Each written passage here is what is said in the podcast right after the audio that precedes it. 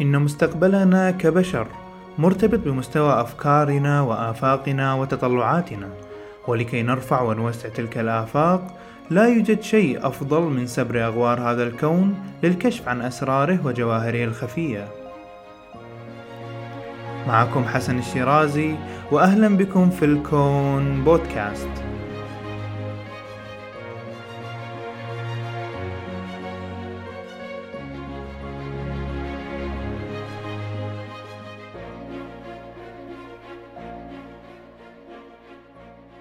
السلام عليكم ورحمة الله. في حلقة اليوم راح نستكمل المشوار في الرحلة اللي ابتديناها في الحلقة الماضية مع المجموعة الشمسية. واليوم رحلتنا راح تستقر عند كوكب عطارد علشان نشوف تفاصيل هذا الكوكب ونستكشف أهم مميزاته وخصائصه. وراح نتعرف في هذه الحلقة على قصة نيوتن وأينشتاين والنسبية مع هذا الكوكب. كبداية مع كوكب عطارد نتساءل من وين اكتسب هذا الكوكب اسمه. فالعرب قديما لاحظوا طبيعة حركته وشافوا أن حركة هذا الكوكب سريعة جدا حول الشمس. فكوكب عطارد يدور دورة كاملة حول الشمس كل 88 يوم وهي مدة السنة على هذاك الكوكب. ومن هذا المنطلق اسموه عطارد المشتقة من كلمة عطرد ويقصدون فيها المتابع والسريع في سيره. أما في الإنجليزية فكلمة ميركوري مأخوذة من الرومانية القديمة واللي أسموه بذلك نسبة إلى إله التجارة وذلك أيضا لحركته السريعة. ويعتبر عطارد هو أول وأقرب صخرة في المجموعة من الشمس والجار الأول لها واللي يستقبل كل حرارتها على السطح. هذا الموقع وهذه الزاوية لكوكب عطارد خلت عملية رصده ومشاهدته عملية شاقة وصعبة جدا. فهو لا يظهر إلا باكرا في الصباح مع الشروق تقريبا أو يظهر في الليل قبل الفجر بقليل. وبسبب هذه العادة ظن البشر أن أصلا هذيل الكوكبين مختلفين كل واحد يظهر بتوقيت مختلف. إلى أن قبل 300 سنة وبالحسابات تأكدوا أنه هو كوكب واحد وهو وايد قريب من الشمس بسبب ذلك لا يمكن رصده بسهولة إلا إذا كانت الشمس تحت مستوى الأفق. فأقصى ارتفاع يوصل له هو 28 درجة فوق مستوى الأفق. لتخيل صعوبة الأمر مد إيدك إلى الأمام واجعلها موازية للأرض. حين سكر إيدك لتعمل مثل القبضة. أصعد بمستوى هذه القبضة ثلاث مرات كأنك تعمل ثلاث قبضات فوق بعض. ارتفاع إيدك على هذا المستوى هو أعلى من أقصى ارتفاع ممكن يوصل له كوكب عطارد للناظر له من كوكب الأرض. وهني تكمن صعوبة الرصد للعلماء وهواة التصوير الفلكي. الكواكب إذا ما قدرنا نصورها ونراقبها تصير معلوماتنا عنها غير دقيقة. فحتى الستينات من القرن الماضي ظن الفلكيين أن عطارد حركته مقفلة مع الشمس وأن دائما يواجهها من جهة واحدة مثل حركة القمر والأرض. فحركة القمر مع الأرض حركة مقفلة ودائما وأبدا نلاحظ بس جانب واحد من القمر وما نشوف الجانب الثاني. وسببها هو تزامن دورة القمر حول نفسه مع دورته حول الأرض. فالقمر يدور دورة كاملة حول نفسه كل شهر تقريبا وهي نفس المدة للدورة الكاملة له حول الأرض.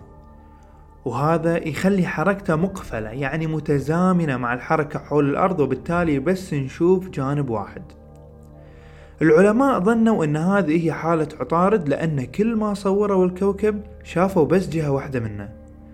لكن في بداية الستينات تم استخدام التلسكوبات الراديوية اللي نقدر نقيس فيها درجة حرارة الأجسام. فلما صوروا الكوكب شافوا الجهة المعاكسة للشمس والمواجهة لنا في الأرض درجة حرارتها عالية جدا وهي المفروض تكون باردة إذا كانت الحركة مقفلة لأن ما راح تكون مواجهة للشمس أبدا. فالتفسير المنطقي لهذا الشيء أن الكوكب يدور حول نفسه. واللي دعم هذا الشيء أن في الستينات أو في نهاية الستينات تم استخدام تقنية التصوير الراديوي اللي من خلاله قدرنا نتأكد أن الكوكب حركته مو مقفلة 100% ولكن كوكب عطارد له تقريبا نفس هذه الحركة مع الشمس بس باختلاف بسيط. فكل ما يدور دورتين حول الشمس فإنه يعمل ثلاث دورات حول نفسه. فإذا قلنا تعريف السنة هو دوران الكوكب حول الشمس ورجوعه إلى نفس موضعه. وإذا أعطينا تعريف حق اليوم بأن اليوم هو دوران الكوكب حول نفسه دورة كاملة فبذلك تكون مدة السنة على كوكب عطارد تساوي يوم ونصف وهو شيء غريب جدا عندما تتأمل فيه.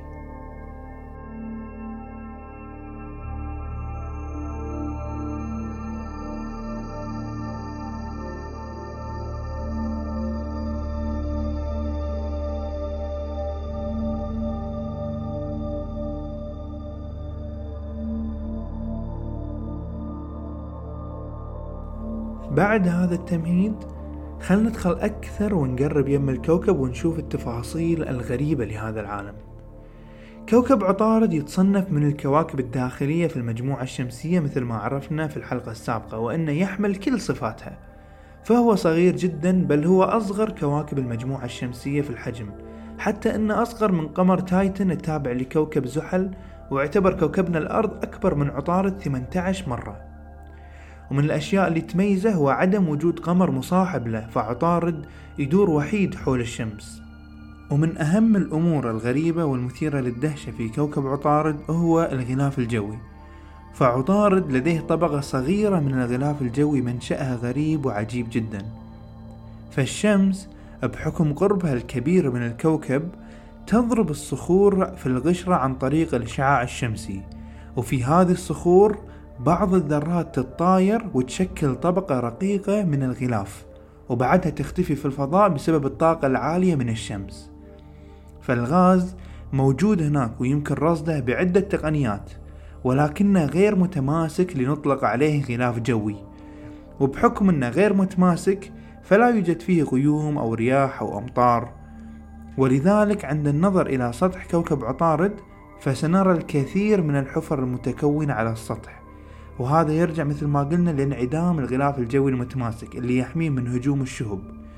وأيضا بسبب انعدام عوامل التعرية تبقى هذه الحفر موجودة للأبد. فلما نشوف السطح كأننا قاعدين نشوف خريطة عن الشهب والنيازك اللي ضربت الكوكب من بداية تشكل المجموعة الشمسية قبل خمس مليارات سنة حيث كانت كثيرة جدا في بداية تشكل الكوكب بسبب الحطام المتطاير. وبعدها تخف هذه الاصطدامات وتقل مع مرور الوقت.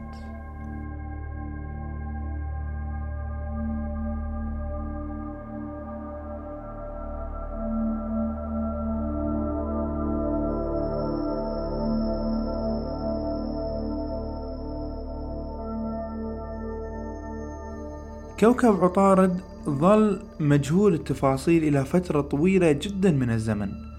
إلى أن تم إقرار إرسال أول مسبار فضائي لاستكشاف الكوكب عام 1973 وكان ضمن برنامج اسمه مارينر. والمركبة اللي نجحت أن توصل إلى كوكب اسمه مارينر 10 وهو أول مسبار يزور كوكبين في نفس الرحلة. فقد مر أثناء رحلته إلى كوكب عطارد بكوكب الزهرة قبلها واستفاد من جاذبيته. فقد دار حول كوكب الزهرة عدة دورات ليأخذ الزخم المناسب قبل الانطلاق لكوكب عطارد. وهذه الطريقة راح أشرحها بالتفصيل في الحلقة القادمة لكوكب الزهرة. ونشوف شلون المركبات اللي ترسلها وكالات الفضاء ما تستفيد فقط من قوة دفع الصواريخ ولكن تحسب حساب للأجرام السماوية أن تعطيها قوة الدفع اللازمة.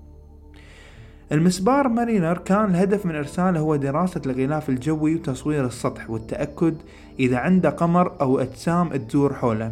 وبالفعل نجح المسبار أنه يدور ثلاث دورات كاملة حول الكوكب وقدر ياخذ معلومات بسيطة عن الكوكب. بس طبعا ما كانت كافية حق العلماء أنه يبنون عليها النظريات. فبعدها ناسا أطلقت المسبار الفضائي ماسنجر إلى كوكب عطارد في عام 2004 في رحلة القصد منها استكشاف هذا الكوكب عن كثب والتعرف على تفاصيله الدقيقة. يبقى التنويه على شيء مهم فهذه العمليات لكوكب عطارد صعبة جدا جدا لأسباب متعددة. من الأسباب لصعوبة الرحلة هي وجود الشمس القريب من الكوكب. فالشمس مصدر الحرارة ومصدر عظيم للجاذبية. فبمجرد خطأ بسيط في برمجة مسار المسبار أو في إحداثيات إطلاق ممكن أنه يتسبب في ابتلاعه داخل الشمس ليختفي إلى الأبد. وللتغلب على هذه المشكلة جعلت ناسا المسبار ماسنجر يدور حول الأرض في دورة كاملة ليتزامن الوقت بعد ذلك دخول المسبار في مجال الزهرة ويدور حوله في دورتين حتى يصل في عام 2011 في مدار آمن حول كوكب عطارد. يعني تخيل هم أرسلوه في شهر أو في سنة 2004 وصل المدار الآمن حسب الخطة اللي حطوها علشان يستفيد من زخم الكواكب في 2011 هذا للتغلب على مشكلة الجاذبية من قبل الشمس. أما الصعوبة الأخرى فهي الحرارة. فبحكم قرب الكوكب من الشمس فالإلكترونيات اللي موجودة في المركبة أو المسبار تفقد جودتها وقدرتها على العمل كل ما اقتربنا من الكوكب لأن في حرارة قاعد نستقبلها من الشمس. وهذا الشيء يخلي تصميم الرحلات إلى كوكب عطارد أمر مرهق جدا لأن تصادفهم كثير من المشاكل من وقت الإطلاق لحد دخول المدار فيحتاج تدخلات كثيرة لتعديل المسارات أحيانا. ناهيك عن حدوث أمور تقنية غير متوقعة فمثلا بعد إطلاق المسبار مارينر ودخول الفضاء اكتشف العلماء بأن أجهزة التسخين حول الكاميرا الرئيسية في المركبة لا تعمل. وبالتالي ستصبح حرارة الكاميرا باردة جدا مما يعيق عملية التصوير. ولم ينجحوا في إعادة تشغيله فخسروا جزء كبير ومهم من التصوير واكتفوا بإرسال الموجات الراديوية للحصول على المعلومات المطلوبة. ومع ذلك وبفضل هذه الرحلات وصلنا للمعلومات اللي ذكرتها قبل قليل عن تفاصيل السطح والغلاف والبنية لكوكب عطارد. وفي هذه السنة في 5 أكتوبر في رحلة اسمها بي بي كولومبو. راح تطلقها وكالة الفضاء الأوروبية من فرنسا لاستكشاف الكوكب في رحلة مكوكية أيضا مدتها سبع سنوات وهي تسبح في الفضاء.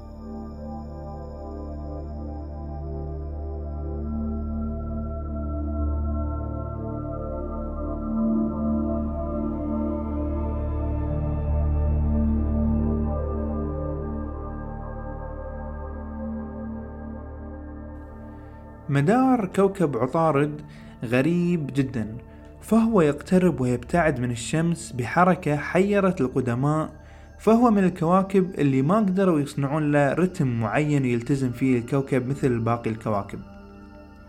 هذا الشيء قاسوه الناس حتى من قبل زمن نيوتن وشافوا فيه صعوبة كبيرة في فهمه. ولما جاء الدور على نيوتن لقياس وتفسير حركة عطارد ما قدر لغرابة الحركة الشديد. فحاول يحط كل العوامل اللي ممكن تأثر على حركة الكوكب فحط في حسبته أنه ممكن جاذبية المشتري وممكن زحل تحرف هذا الكوكب عن مساره. وحسب أيضا جاذبية الشمس عليه وحط معادلات وحاول يطلع بفهم أكبر حق حركة كوكب عطارد. ولكن هم ما كان في فايدة وما قدر يتنبأ في هذه الحركة. فبعد كل الدراسات اللي سواها نيوتن طلع برقم إن الكوكب يبتعد عنا بمقدار 531 arc second كل قرن. بينما الرقم المسجل في الحسابات سابقا هو 574 arc second فما لقى أي تفسير لهذا الشيء. عشان نستوعب شنو هو ال arc second هي وحدة فلكية يستخدمها الفلكيين لقياس الأبعاد للأجرام السماوية يستخدمونها أيضا في الحسابات. فإذا تبي تستوعب عمليا شنو هو ال arc second أخذ شعرة من الرأس ومد إيدك خلها موازية للأرض. الحين السماكة أو العرض اللي تشوفه لهذه الشعرة يوازي واحد arc second تقريبا. فتخيل دقة نيوتن في الحساب اللي قدر آه، إنه يحسب التغير في حركة عطارد على مستوى 531 arc second. شيء عجيب في ذلك الزمن وبدون التقنيات اللي نستخدمها اليوم. عموما ومن يومها الناس يحاولون يطلعون ويتنبؤون بكوكب جديد قالوا إنه هو اللي قاعد يأثر بس للحين ما اكتشفناه. وحاولوا يطلعون بكوكب بعضهم ادعوا وجود مثل هالكوكب هذا وسموه فولكن وبعدها تبين إنها نوع من أنواع البقع الشمسية اللي تطلع على الشمس والراصدين كانوا يتخيلون إنها نوع من أنواع الكواكب اللي هي مجاورة حق كوكب عطارد وممكن تأثر على حركته بس نيوتن ما كان حاطه بحسبته. ولكن في الأخير جاء الكبير أينشتاين وعمل على النظرية النسبية. ومن النسبية العامة وجدنا أن إذا طبق المعادلة على حركة الكوكب راح يلاقي التصحيح المفقود ويقدر يتنبأ بحركة الكوكب بدقة عالية جدا ومطابقة للواقع. وعند هذا الحد تنتهي رحلتنا عند أولى كواكب المجموعة الشمسية. في الأسبوع القادم راح تكون محطتنا كوكب الجحيم ونشوف البيئة العدائية في ذلك الكوكب وشلون ممكن كوكبنا يصير نفسه إذا ما حافظنا عليه واهتمينا له. لا تنسون تنشرون روابط الحلقة لمحبين العلوم حتى تنتشر المعلومات الفلكية بيننا بشكل أكبر. حتى ذلك الحين أودعكم على الخير والمحبة. إلى اللقاء.